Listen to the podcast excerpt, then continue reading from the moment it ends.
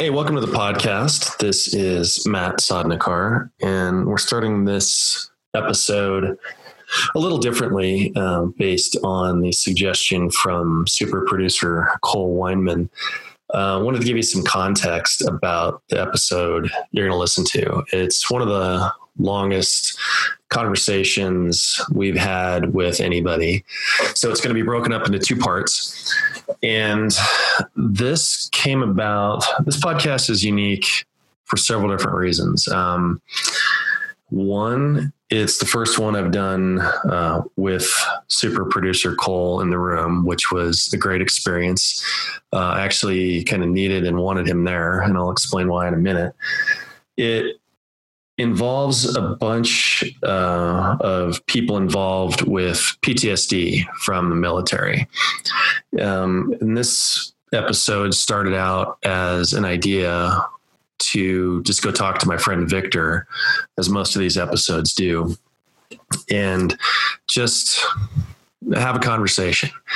And from that genesis of that idea, it went from just a, a one-on-one conversation to I would say almost a panel discussion with people that are involved as veterans with PTSD. We had a uh, clinical psychologist there, a, a, doctor from the VA, documentary filmmaker, some people that uh, are involved with helping vets recover.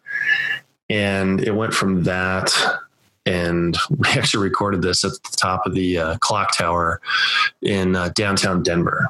And it went for me personally from being all, all these podcasts are important, um, but this one definitely had some gravity and some different feel to it.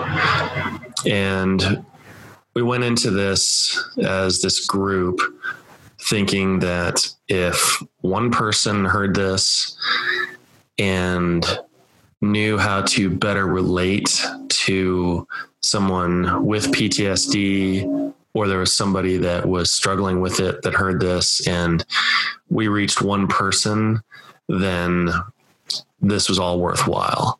So it was very humbling. Uh, it was an honor to talk to everybody in this room. And I was very thankful that they had agreed to open up and take the time. So, with that, um, yeah, I, I don't, I'm not going to say I hope you enjoy it, but I would appreciate you listening and sharing this if you found it impactful. Thank you very much. Oh! Uh, welcome to the podcast. This is Matt Sodnikar. Tonight is a uh, very unique event for the show. Uh, it's the first time I've ever recorded live with super producer Cole by my side, and we're actually at the uh, Clock Tower building downtown Denver. And uh, this episode has evolved from talking to a very good friend of mine, Victor Felkers, into sort of a roundtable discussion centered around veterans, uh, mental health issues, perhaps PTSD and uh, Victor has taken a, a, lot of work to set this up. So thank you. And let's go around the room and introduce our guests, and then we'll start the, the episode. Uh, good to be here. Um, Victor Felkers. Um, I served 24 years in total between the Marine Corps and the Army, and uh, had several combat tours. And I've been a civilian for about six years, living the mountain cabin life now. It's paradise. Loving life. I'm Mark Pogol. I was uh, Army National Guard. Uh, first started as an aircraft electrician, was picked up in OCS. Uh, was required to become an engineer. Deployed to Iraq in 2003, and um, now I'm an engineer for the National Park Service. I'm Michael de Yoanna. I'm a uh, journalist, and I cover veterans issues among other things. Uh, my name is uh, Dr. Cole, and uh, I'm a six-year Army veteran. Uh, started out in the mental health field in that route, and then uh, now I work as a staff psychologist at the Denver County Jail. Uh, also own a private practice and teach at DU. Um, so yeah, that's. Uh, but now I, I obviously live in Denver area as well uh, practice in that regard. Uh, my name is Mark Drake. I'm uh, totally disabled from the military. Um, I have uh, PTSD. Uh, I was a medic in Vietnam with medevac. Um, I was uh, triage medic, first treatment off the helicopters. do a few missions. Um, and uh, it was a tough time and place for me. Uh, I was, wasn't even 21 when I came out of the military. I only spent it was 19 months, and uh, it's affected the rest of my life. Hi, I'm Peggy C. Meininger. Um, I'm from Loveland. I have been volunteering and working with veterans and combat veterans for the past 10 years with the recycling and fly fishing. Happy to be here and thank you. Uh, I'm Cole Wyman. I also live in Denver. Help Matt out the podcast. Uh, and many other many other things. Uh, I actually also did have a stint of PTSD. I've never served. It was from a different experience, but Yeah, so um, not really sure where to start, but I know Victor the longest, and um, you know, tell me briefly about what your vision is for your up in Lyons and, and where that's going to go, because that was that was the original basis for this episode, and it is more. But you know, why are you doing what you're doing? Well, I've always, as a kid, I always imagined that I would live in the mountains one day, and I actually drew a cool little picture of it when I was like 14 or 15. But, um, you know, I realized after I retired, it took a full year until the wheels really fell off for me, and I just absolutely just lost my marbles, just lost it. And um, and so the you know at that time I had been reaching out to and caring for veterans with PTSD, um, and uh, well I turned out to you know I turned out to be one of those soldiers with PTSD myself, and and I think. Um, as a matter of fact, one of the people, two of the people, hold on, three of the people, four, four of the people who helped save my life are sitting right here in this room. Um, Matt, Peggy Sue, Mark, and also Michael. Um, but, uh, you know, my life now in the mountains, um, I really returned. I got to a place in my healing that I was able to really find find my place in life again. And and my place is is no longer being a soldier. It's no longer protecting everyone. It's no longer guarding and, and having my guard up. Um, to learn to live a life of joy um, that's what I would hope for everyone. Uh, and I think that many people who serve, um, that joy can dissipate, it can disappear, um, and you lose yourself completely. Anyway, that cabin now is really a healing place for me. I'm in the middle of nature, and you know I've had a yoga retreat there. I, I bring up friends whenever I can, and um, you know it's a it's a special place. It's uh, it's a place for me to connect, and I hope for it to be a place for others to connect to. Uh, Mark, did you want to you know, talk about your uh, experience or your challenges? I mean, So interesting for me. I um, and you're neighbors, right? It's your yeah yeah we are. Um, I didn't get my PTSD from the military. I got it before I went to the military. Um, and I think I was very fortunate when I was in combat, uh, looking for IEDs and destroying units, uh, that sort of stuff. Um, to never have a trigger um, that was so closely related to that those experiences that happened before I deployed. Um, so I came out fine from that specific issue, uh, but obviously, you know, when you get to older people, you go look for homes and strong, those sorts of things that people are making them. But that job, uh, you get to watch, if you will, very good people. And so sometimes totally out of, out of blue surprise, which people um, get triggered and what triggers them. And so that, that became a very interesting observation. And for my counselor, when I came back, I, I have a good friend and a family member, both the same person, who does this for the Army. He evaluated me. Um, so, had very good soldiers flip, just absolutely lose it, grab me by the front of my uniform, and and just they were they were done, and it was it was just something that you know I knew they were prepared for, but something about the situation um, really set them off. Um, I was kind of square. Well, not. I'm still really square. the platoon I was in charge of, uh, you know, I rotated into the sappers, if you will, the kids that go play with the explosives. And when I first entered that unit, uh, platoon sergeant did the right thing, cornered me and said, okay, team, you're not allowed to make decisions for two weeks. Roger, got it. That's way it's supposed to work. You need to see how things work first before you go try and make anything change. And then uh, he said, oh, by the way, you're the only soldier in this platoon that's never been to jail. For somebody as square as I am, that was an interesting piece of information. But I will tell you, those soldiers have more street savvy individually than I'll have in my entire life. Um, and that was super valuable. I'm not going to tell you they were an easy bunch to manage. But, uh, the Army regulations, the boundaries, the squares, all that stuff simply didn't work for them. But they were really good on the street. So. Michael, tell us about your involvement, your uh, film projects. Or- Well, let's see. Well, I guess you could go back to 2004 when I was a reporter down in Colorado Springs for a newspaper. And um, of course, the Iraq and Afghanistan wars were going on. And um, you know, I just started to ask this question. And actually, there were some activists in the community asking this question, and I, I wanted to get an answer to it. What are the hidden costs of war?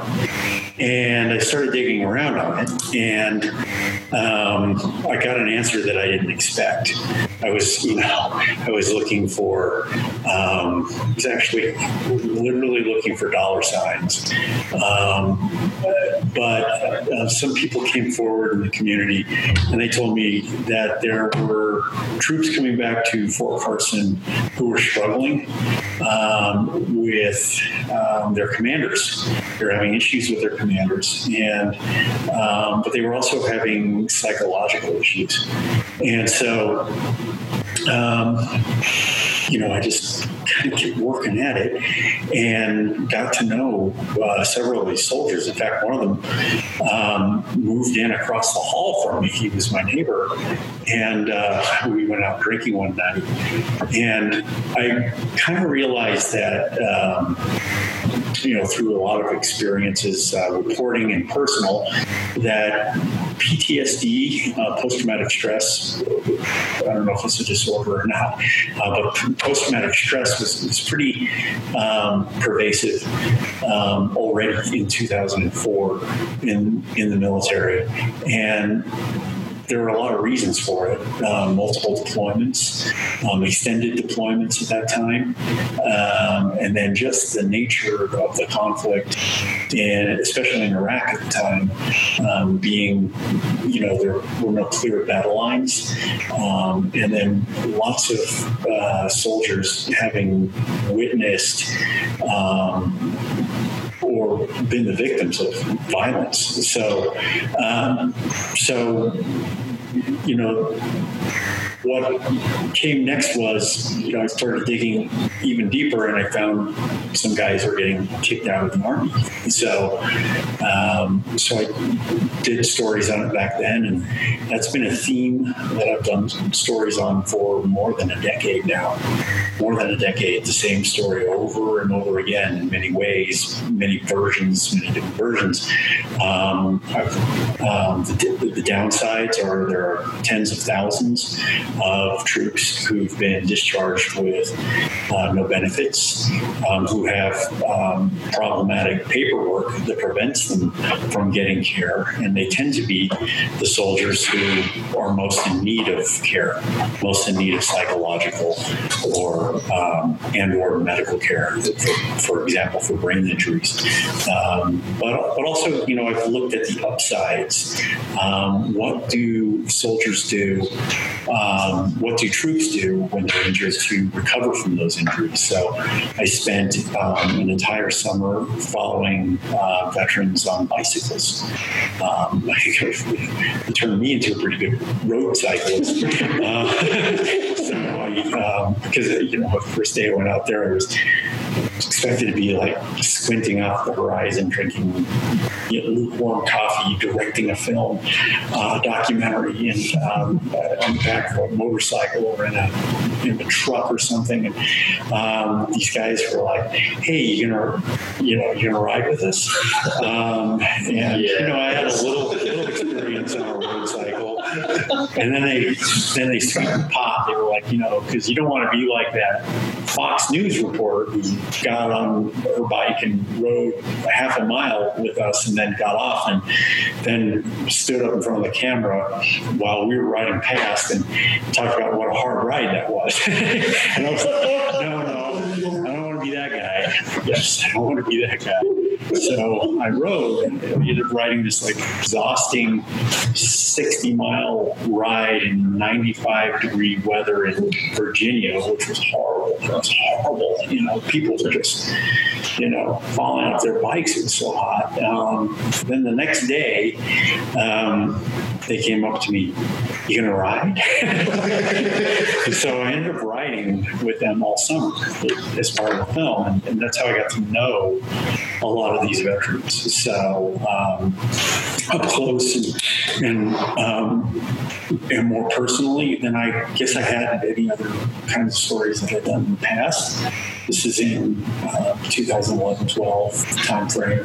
Kind of how I got to know Victor really well. We rode our bikes many, many miles. And I don't know if, I don't know when I saved your life, Victor. I don't, there's a lot to put on me, but, but I do know that we rode as friends many, many miles. Um, especially one year, we were just kind of like riding. We rode and rode and rode and rode. Um, well, you know, and that was a good thing. It was good to just just ride our bikes. What you just said is is it. I think uh, what saved my life is having a couple of really good friends, and, and you were one of them. You listened, and sometimes it's all it takes. And I, learned to listen from from doing these stories that, I, that I've done, so many of them, and talking to so many veterans. Um, and there's a line when you're a journalist, you know, you want to, you have to be objective, so you have to separate your friends from your your stories, you know. But um, you know, when I was in the middle of that film, I was in the middle middle of the group. I was pulled right into the group. So, um, you know, it was a very um, the lines were a little softer, I would say, because I got to know people on a very personal, really personal level, and and and um, but that helped me tell their stories. I think even more clearly. It helped me get to their um, the stories that they wouldn't tell anyone else. And because you're on the inside, yeah, and it was important to, to document that. Um, but but beyond beyond documenting things as a journalist, I kind of go to this next level where um, a lot of Americans uh, are kind of blissfully unaware. They're blissfully unaware that there's um, that there's wars still going on right now. That there are people, there are still casualties, there are still deaths that are happening, and um, and that's been going on since 2001. Um, and um, you know, I think that we all have a responsibility to be witnesses. You know, to to witness um, the reality that is that is America, right? And so um, part of that is, I think, getting to actually know a veteran, getting, or getting to know someone who is serving. Um, because um, in the past, I mean, most most people had that experience as Americans because of the draft, because of, of years of conflict before that. But now, without a draft, you have um, you you have troops who are um, increasingly um, isolated from the rest of the country, and their experiences and the experiences of military families are um, are happening in increasing isolation from from the general public. So I, I think that there's a disconnect, um, and gosh, you know, for years, I mean, back in 2004, we were talking about it a lot. You, you know, people, I remember veterans or troops at the time saying, you know, where is everyone? Everyone's got a, at that time, everyone had an American flag or a yellow ribbon up on their um, tree or on their car.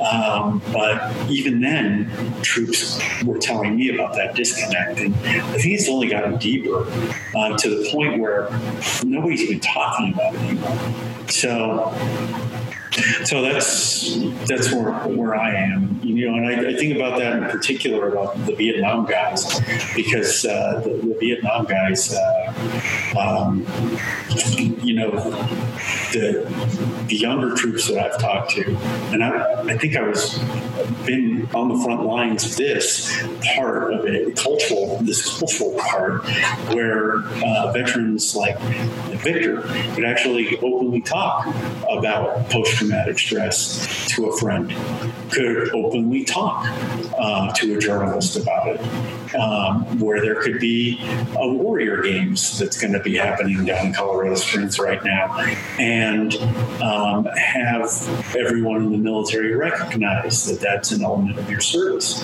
and um, that, that post traumatic stress may be an element of your service, that may be a disability. And I don't think um, the country is yet um, stood up and recognized the Vietnam veterans, especially on that. And I think that the Vietnam veterans have been wanting to talk about it for a long, long, long time. Just to insert, I think one of the things that a lot of Vietnam vets I've talked to feel the same way I do is that we were betrayed by our country. And I think that's the biggest story in my, in my side. And I'd also like to interject something that what I've seen the Vietnam veterans do and reach out for the young ones coming up has been phenomenal. Over and over again, the Vietnam veterans have shown up, have been at the gates greeting. Um, That's right. I they're, work with an organization that they supported, the, they supported those bike rides too. They were yeah. they were the dudes on the. They're, they, they were, the their wives are with them baking cookies and staying up all night making sure food's there. So I have to say thank you because you guys made damn sure that it did not happen to the next group coming. I think and that, that's not recognized. That's one of the things that, that I and my friends, I have coffee with a group of Vietnam vets every morning safely. Um, want to be all inclusive, not just to Vietnam vets. People know why we invite a lot of people to our group. And, you know, every once in a while someone will join. It's not a big group. It's the size of this table a little bit more, sometimes even less.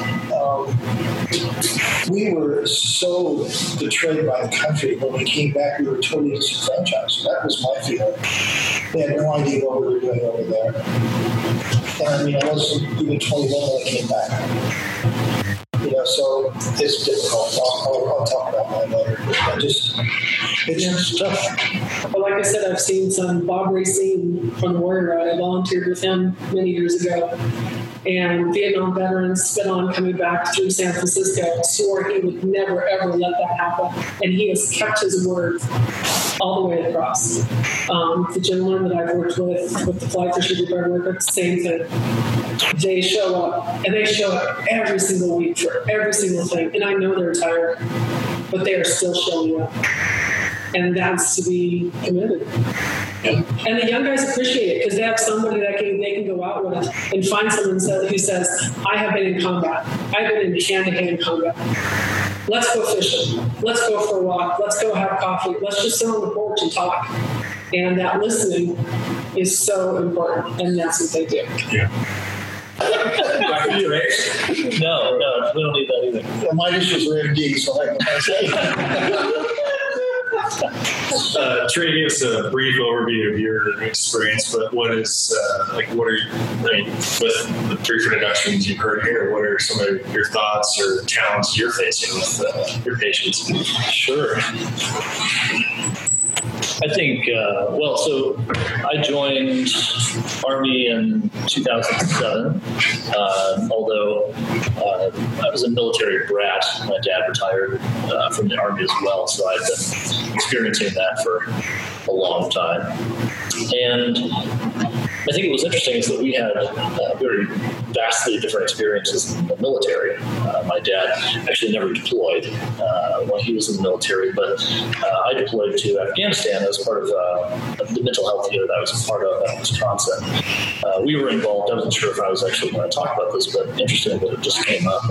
my unit was involved in the Fort Hood shooting in 2009, and we then we deployed about three weeks later at that point. So our unit was, I think, the first sort of full mental health unit that put troops on ground in Afghanistan at the time and sort of built up some of the services from Kandahar south in Afghanistan at that point. So after that, I think I experienced some of my own trauma around coming back home and reintegrating into life. And uh, I was already sort of in the mental health field at that point, uh, pursuing that training through the military. So uh, I decided, well, why not uh, keep going here? And uh, so continued on and got my doctorate. And I think the thing that has stuck out to me from the get go is this strong interest in trauma in general. And obviously, that's a pervasive thing that happens in the military for myriad of different reasons.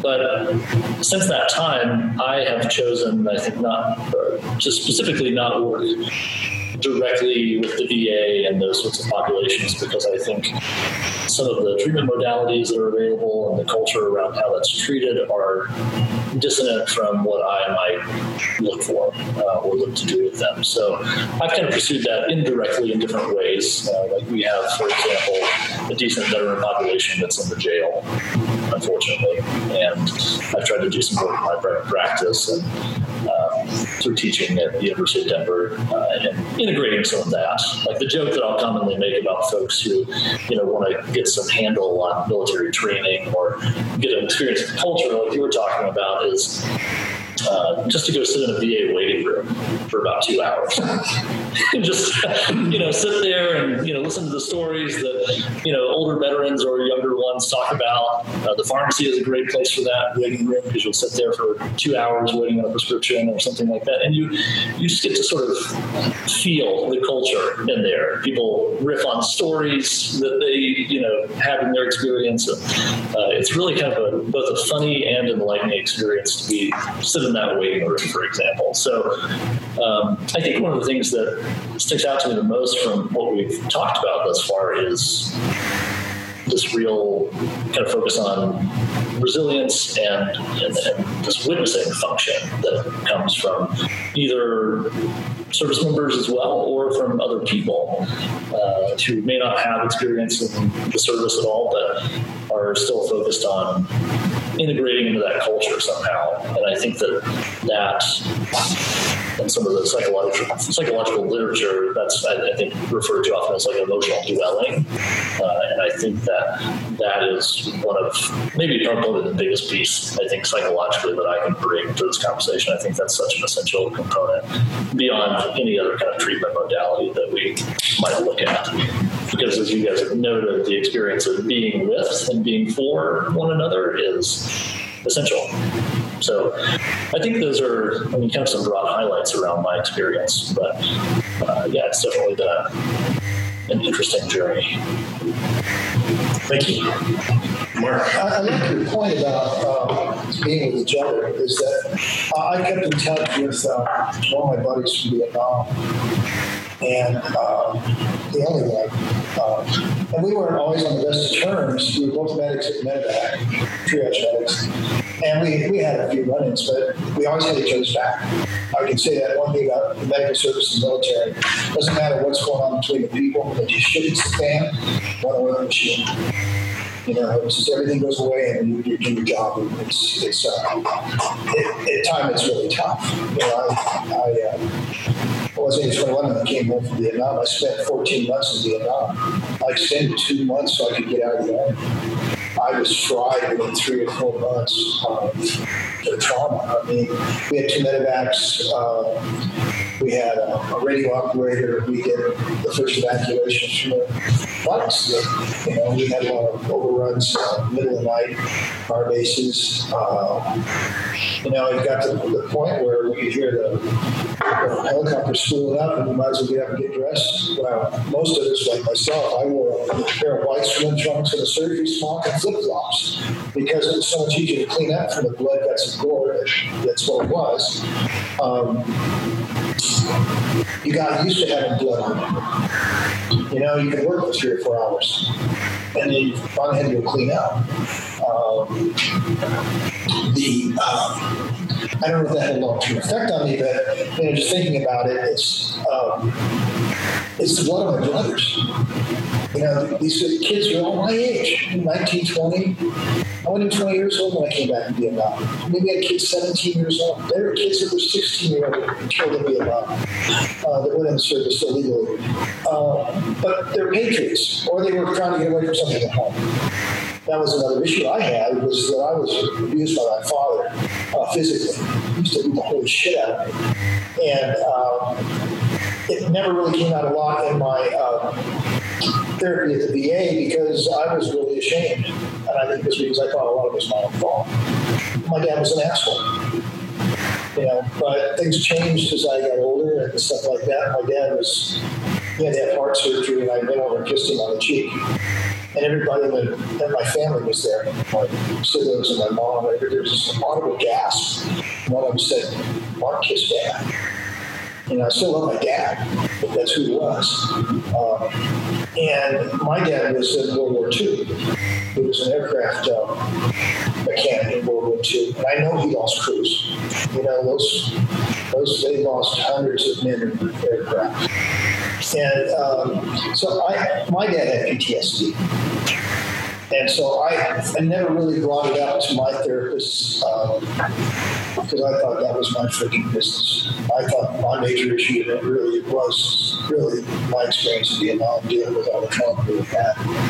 Um, it's I, I, I go back to again the toughest part of seeing my peers dead or dying and preventing them from dying. We never lost a GI when I was in Vietnam, I medevac when I was working. I never had a GI the table. Um, I'm sure someone died later. Uh, some died in Japan, you know, because infection really shouldn't be Vietnam. I, I, I, think mine is just that I wish I could have done more, but I realized I couldn't. I did everything I could. Um, I, uh, my, my, my wife grew up with a, a Navy corpsman who was Marines, did two tours in Vietnam. He's a fucked up guy. Ended up committing suicide. Uh, which I've known him, and just because he's my, my wife's father. Um, the guy was a freaking hero. But it just toasted PTSD. And, you know, back in the day, we had one and his little office was behind where my x-ray was. And occasionally he would be out doing rounds on the, on the base camp where we were in, and people would come in for treatment. And, and I would sit down and do the interview, interviews, do the, right, right in, in the blanks, you know, for him. So when they came back, he would save some time. he, we, we we had we had a lot of PTSD in Vietnam that, that we treated. Um, and it was it was a shared experience among all of us.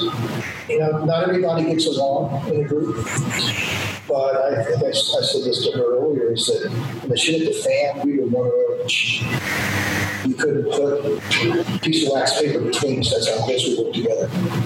Um, and our whole goal was to save our buddies. We didn't know these kids. You know, um, we were all kids. And it's, it's that, that's the thing that, that bothers me the most about our country is that it's about the fucking money. It's all about the money. War is an, the industrial war machine destroy has destroyed Americans men over and over again through its history. Agreed. Um, and there's no way to stop it. Send the politicians' kids to war. It will change. Well, I think they, you know, I, I, I think they should be. If they're going to go to war, they ought to do like they did back in the Middle Ages. They lead the charge. You know, if they survive, fine. If they don't, they get they get replaced. But that's not going to happen. You know, um, but I appreciate being invited to this. Uh, it's been very enlightening. Uh, it's made me reflect on a number of different things when you guys talk. Um, I really appreciate it. Uh, I don't know much what more I can contribute right now, but um, I'd like to say that things like this need to be done more frequently. Um, I and the group I meet with every morning for coffee. Every one of us is 100% for Postmates Christmas Service. And we're always giving each other shit. you know, it's, it's just a it's a big joke. But the other thing is, as as fellow soldiers, we've always got each other's back. You know, I give you shit all day long. Nobody else is going to give you shit. You know, Exactly right. that's exactly. You know, we're, we're we're here for each other. You know, Victor told me that. I didn't realize this until you told me this. That I encouraged you to talk to Mark. It was after you talked to Mark that did some. Yeah, I went to the VA center, and as a matter of fact, we have the Vietnam veterans to thank for creating the VA center. And and it was interesting. I was already in therapy um, at that point, and I paid out of my own pocket for two civilian therapists. And, and being a very suspicious kind of guy, I hired two therapists to make sure that one wouldn't lead me astray. and so, so I was comparing notes. I was comparing notes and making sure that something crazy wasn't happening.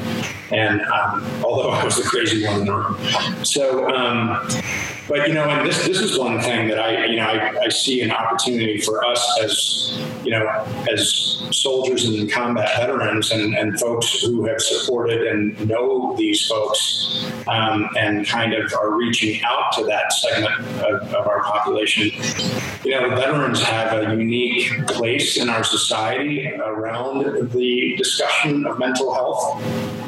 You know, if if the strongest of us, if those who have been trained, actually been trained to go to war and to they'll, they'll tell you they'll, they'll tell americans that we're trained to kill and that we're trained to survive and we're trained to, for all these great things but if the strongest of us who is trained to do that breaks well you know what? Maybe maybe it's okay for everybody to break and, and maybe that's the veterans place you know today around mental health. Maybe we can lead that charge um, here at home and kind of and, and trauma is trauma whether it's you know military or civilian. And you know i think that i mean mark has shown me a great deal of compassion and understanding and and he's listened. I mean that's kind of how i got through this. So is michael so is matt so is peggy sue um, and uh, we talk about this stuff openly. And what society needs to really learn to do is is is have an open mind you know, open your mind and your heart to, to people who need help.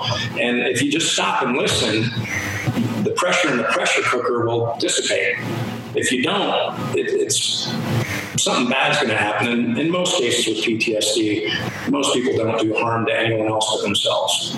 Um, you know, I, I, don't know what your experience is, Dr. Cole, but but I think that statistically, I think you know we're, we're a far greater risk to ourselves than anybody else.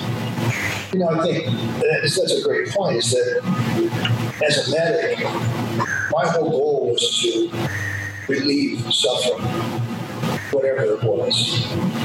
And the toughest part of slowing a guy up and treating with triaging it, for me, as far as my PTSD, was them reliving their firefighting their injury, the death of their friends. I was not trained to deal with that psychologically until weeks medic training. I, I think that's one of the, the largest portion of my PTSD is I know so much shit that's stored away here from every patient basically that I treated Vietnam. Uh, once again, I was not prepared for that part of being a, a medic because you are the confessor, you're the priest. I hate to say it that way. You're the doctor, you're the daughter, you're the son, the father. I mean, it's they put all that on you. I didn't realize it until I got into therapy years ago with the VA. The, uh, I will tell you, the VA saved my life. I, I saw these guys with PTSD, and like a lot of medics, well, they're just fucked up. And, and all of a sudden, I'm that fucked up guy. And I'm thinking about suicide. And I'm thinking, I got a wife, I've got kids, you know, and I need to be there for them. And from my religious background, it's basically a, an eternal sin to commit suicide, you know, that kind of thing. Um, so I think anytime somebody comes to you, reach back, touch them back, say, you know, maybe we haven't been where they are, but I'm here to listen. You said that also. It's really a matter of, of saying, you know, and I've walked that walk, but I haven't walked your walk. Let's talk about it and let them talk. Peggy, Peggy Sue. So I'm the that duck in bunch. Um, I actually first met Victor, who's actually one of my oldest friends in Colorado. We figured that out one day. Are you sure you haven't got people that are older than he is? No, not here. Not here. There's somewhere out there. Uh, Victor and I have known each other for, I've known Victor since he was in the military, before he was at the WTU. Warrior Transition Unit. Warrior Transition Unit. And after, into retirement. So we have a history. And it's been a pretty damn fun, crazy ride. Mark, I met when Victor and I were, I was working with Victor, and Victor was working with me to put on a Colorado Soldier Ride in Denver in 2009. Mark was with Adaptive Adventures, and I needed some hand cycle He showed up. And that's how we three got to know each other, got to know Mark even more. Um, I know, right? Megan Show, let's go. Um, my place in all this is in my background is I used to be on the backside of putting together cycling races for collegiate nationals, nationals, um, world qualifiers. So it was pretty heavy on the back side of cycling. In 2008, spring of 2008, I got a call from Fort Bragg where I had some good friends. And a woman asked me if I wanted to go on a ride with a bunch of soldiers. And I was thinking Harleys. I wasn't thinking cycling because no one was talking about cycling as therapy really yet out in the rest of the country. And at that time, Wounded Warrior Project was run by the Amelia brothers, both Marines. And actually, all the upper management at that time were all um, military. Most people don't know the early history of Wounded Warrior Project. So I went out and I went on the road for five days for the, the craziest, most foul-mouthed, wonderful men I've ever met in my life. I watched men show up who had been told they can't do this, you can no longer do this, you're not capable of that, you've got a traumatic brain injury, TBI. Um, everything they're told they can't do. And over five days, I watched a bunch of men turn around and go, all right, now what else can I do? Men who hadn't been on a bike since they were 12 years old were suddenly riding 40 miles chattering the whole way because there's nothing to do but when you're biking but to talk And dodge traffic. and dodge traffic. And like one of the guys said, you know, with my with his PTSD, he came out flat said, you know, Peggy Sue, I can't fight my PTSD alone. I can only lay it down. And that always stuck with me. I came back, called Victor, said, dude, I always started calling all the guys, dude, dude, I got something for you. I think this will work. So Victor and I talked about it. Some other men came on, and uh, Mark used to pick him up on the way. Yeah, it is a pickup. you are a sweet honey on the road, baby. And um, we put together an, a cycling two-day program. Now, a lot of people thought it was to raise money. That was not the ultimate goal. The ultimate goal was to get a cycling program into the WTU because they were struggling. And they had men sitting, just spinning their heads, spinning their heads. And they introduced the cycling program. You know, thanks to Victor's work down there, that that got started. And I don't even know how many men now have gone through that program cycling, done it for a person. It's huge. Well, thanks to Peggy Sue introducing the program. You know, uh, at the time, what's what was Word? What's Word? Word's first name? John, John John Wordin. Yeah. So John Wordin, he, he kind of runs the uh, Ride and Recovery program, um, and then of course Soldier Ride. Um, also got soldiers out on their bikes. Um, you know, I, all I did was basically introduce the commanders to the idea and let you guys kind of sit down with you, know, you Peggy Sue and, and some of her crew have sit down with the commanders there, and that was it. I mean, I, I encourage people to go out there because you know, I mean, I, I saw I saw the benefits immediately. It was it was it was taking them out of their comfort zone and, and, and showing them that there was it was it was a novelty to many, but I think it was a novelty that stuck. And and and you know, I, I think it's it's a way that a lot of people actually have found cycling is a great way to find joy in life again. You're with people, you're out in fresh air, you're you're moving your body. Um, you're pushing that blood Yeah. through your brain. If you've got a brain injury, it's helping getting things rehabbed. And Yeah, and I think say I, I know cycling saved my life. I was a cyclist before I went to service, but not serious, and I got back and it was PTSD. And uh, the first check I got from uh, the VA when I was going to college, I went down and bought myself the best bicycle I could find. I was riding an old beat up 10 speed. I've been a cyclist ever since. And to this day, it's the greatest relief for me is to go out and ride 20 or 30 miles on my hand cycle, even 10 miles. Because I still have the I still have the symptoms, I still have all the bullshit that goes along with it. It doesn't go away, it's always there. Waiting to bite you in the ass. And when it bites me in the ass, I know exactly where I need to be. Is out by myself on the road, dealing with the traffic, you know, singing a song, listening to the birds, watch the bald eagles fly across the road where I live. I mean, that that's nirvana for my brain yeah, you know so it, that i think physical exercise the aerobic activity makes a huge difference in depression. We know it does. And um, and anxiety. It's just a matter of getting people to that point. and there's also- so, there's so much fear. It's also a great transition from military world into the civilian world. 'Cause If you're a cyclist, you're a cyclist. It's a whole new brother and sister. It. Really is. We've stopped. I mean, I, I stopped doing adjustment on my derailleur uh, this morning, and two people rolled by and said, Are "You okay? Are you okay?" And then one of them's on the inside of the road, and I do the same thing. Somebody stopped by the road, I always check. Are you, is everything okay? You got everything covered? Uh, because we're all out there alone. I mean, sometimes we're riding with a group, but so many of us are riding alone, and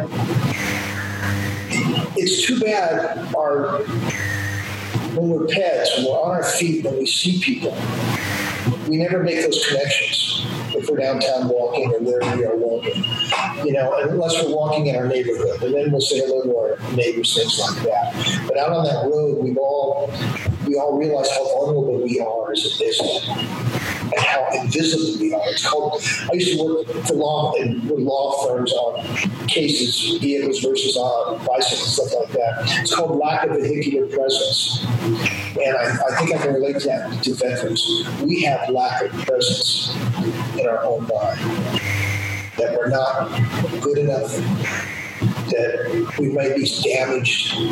There's so much going on that we can't sort it out. And we need to make people aware that there are those of us out here that are willing to help you step through that door. Yeah. That's all it takes, that first step, you turn that handle and step through it, because there are a lot of people that are willing to help you. I mean, I talk to a lot of people. You do. And one of the other things I found out with cycling is that there are no strangers in cycling. There are. Which, when you're a combat veteran, which I've been an observer all this time, you want to ask me what I do, I've become an observer and just a listener. And one of the things I've noticed is that with cycling, you're no longer alone. You know, one cyclist, you know 25. And that is huge because when you leave the military, this is an observation. A lot of the issues that happen is that loneliness. You don't have that guy here that you know him, or he's right here in town he's quickly away. So, how do you reconnect? Then the other area that I've worked in for the last three years, which I'm going to get you out, is fly fishing. So what happens on the river stays on the river. Um, I'll set the fly, they set the tone, and we usually spend eight and a half to nine hours a day fly fishing. And that's their choice. Yeah, and I just want to jump in because I think this point about disconnection is really true to my experience. That it's interesting because as one of the things that comes up around not just treatment but veterans experience, I think, is the sense of disconnection from other people, and that's why I think things like your Safeway conversations in the morning are probably some of the most potent interventions that exist. It really is. It really is. and uh, because one of the interesting things that happens in the military, and this is part of the genius in some ways of functioning as a war machine, is that the entire process of joining the military, being a part of it, is a dehumanizing process, is a disconnecting process. In the sense that when you join, uh, the point is to break you down and rebuild you back up as a unit, like so you, you kind of lose your individuality in some way. And then another process happens, I think, when you enter war or experiences where you're required to sort of dehumanize the other to make them an enemy. Uh, in order to do that, you, I think, have to sort of dehumanize part of yourself in that process. And along with that, then, when you have experiences that kind of shatter your everyday assumptions about how the world works, then you end up sort of feeling very existentially alone, I think, in that process. So, you know, when uh, you know, when people nowadays, I think, you know, tragedies around like mass shootings and those sorts of things, you know, when people go through those sorts of things, one of the things you hear most frequently is, I feel very alone in this experience. You know, I feel disconnected from other people. And because I think one of the things that happens is that you get disconnected from those kind of common themes of how the world should work and what happens in those moments. So maybe you thought, oh, yeah, uh, you know, people don't get shot every day. And, uh, you know, the world is inherently kind of safe. And I think that's a relevant belief to have because otherwise you can't just walk down the street and feel comfortable in your own skin. And so I think when service members go into war zones, experience this disconnect not just from themselves, from other people, but also from sort of like these thematic ways of being in the world, you know, this sense of safety and security and doing things that really shatter some of those assumptions that we hold about how life works, that it creates this sort of fundamental disconnect from other people around us. And we feel like our experiences are are lonely and ours, and other people don't share them. Even from the people around us, I think that we um, are serving with. Now, I think on the battlefield, that might be a little bit different because you still have the connection of the people you're still with. But when you come back home, into a society perhaps that does not understand that experience, hasn't sat in the VA waiting room for hours at a time to, you know, to learn it, um, and haven't really sat down with folks to to get a sense to dwell on that experience with them. Then you experience, I think, on top of that, another disconnect. Uh, We used call three stages of normal. right. You have yeah. the normal before you join the military. Then you get a new normal when you're in the military. Then you get the third normal when you leave the military. Yeah. And number three is not associated with number one. No, it's a very alienating Yeah. experience. One of the things that um, someone asked me once why I was able to relate to the guys so quickly. My father was an amputee, he was a BTK, which means a below the knee amputee. I had a head injury, so that was a quick bonding. I understood um, sticky notes. I understood not remembering something, my brain getting too tired to react. I understood all those things. But one of the biggest things was I have an irreverent sense of the world. And I could take the worst thing and turn it around and bring laughter to it. Because one of the things that starts seeping away is just joy and laughter and having someone you can laugh with and just be yourself with. You know, I think that's one of the disconnects is you come back and you're with the civilian population and no one gets your joke. So you say something and they look at you like you're a freak and you're like, oh yeah, that's not civilian savvy. Yeah, it's this sense of kind of misattunement from people that they, even in those moments where I think people are trying to be human with you, uh, that because the culture, I mean, God, how many uh, different acronyms do we have across different service branches? You know, even just the language that we use when that comes about, and people will say things like, "Oh, I, I don't know if I should laugh at that really dark joke." I think the underlying message that gets communicated is, "I don't get it. Know, I, I can't." Can't be in that experience with you or or approximate it in some way. And so there's this, you know, sense of even kind of pulling away further of I'm an alien here. So my, one of the most moving experiences I had um, as the square that was leading all these criminals. We had sit downs, right, as you do when you're bonding with people. When we're out, I, you know, I took it upon myself to remind us all why we're out there, and it was each other. Um, leave this, the girlfriends, the boyfriends, they're all in, by the way, so that was the joke. Um, and the kids and the family in the tent when we went out there. So when we had these sit downs, some of them were really, really frank. And one evening, one of the soldiers started, So why did you join the military? And remember, my the men in my uh, company, uh, and this platoon in particular, um, all National Guard. They joined because they wanted to be there for their community. They wanted to be there when big things happened to help their community. This band of criminals wanted to be there for their community, and that was really moving to them. And um, and I have to think to myself, what is wrong with the rest of us? We're a group of people that think like that have such a hard time in our society, and they did before they came, and it got worse when they came back. Because now, not only did they have that disconnect in how they were supposed to behave socially, but they had exactly what you're talking about. They had this experience that the people around them didn't know how to connect to. And for me, it was easier to connect to some of these men in their own families because they're still remembering the boy that joined. And I would meet these guys and women afterwards. So that's my reality. This is who they are. And I accept them as they are now. Not 10 years ago, three years ago, two tours, nine tours, whatever the number is. And that's important to find those people that can help and accept you now to help make that transfer back into the civilian work. Because it is, you know, the officers, you got to leave that rank up on that door frame when you walk through it.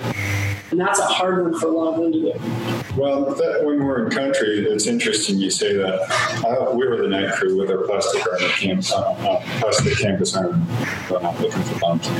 But I always had my NVG cover on my uh, Kevlar, and always had my flak vest on the other rank, if you will. My soldiers didn't need to see that; they knew who, who I was, and I was out there with them. Um, so I was really hard to find. So they used to make games of that. Um, but being out there with them, being out there and sharing the experiences, um, doing what I asked them to do, doing what I ordered them to do.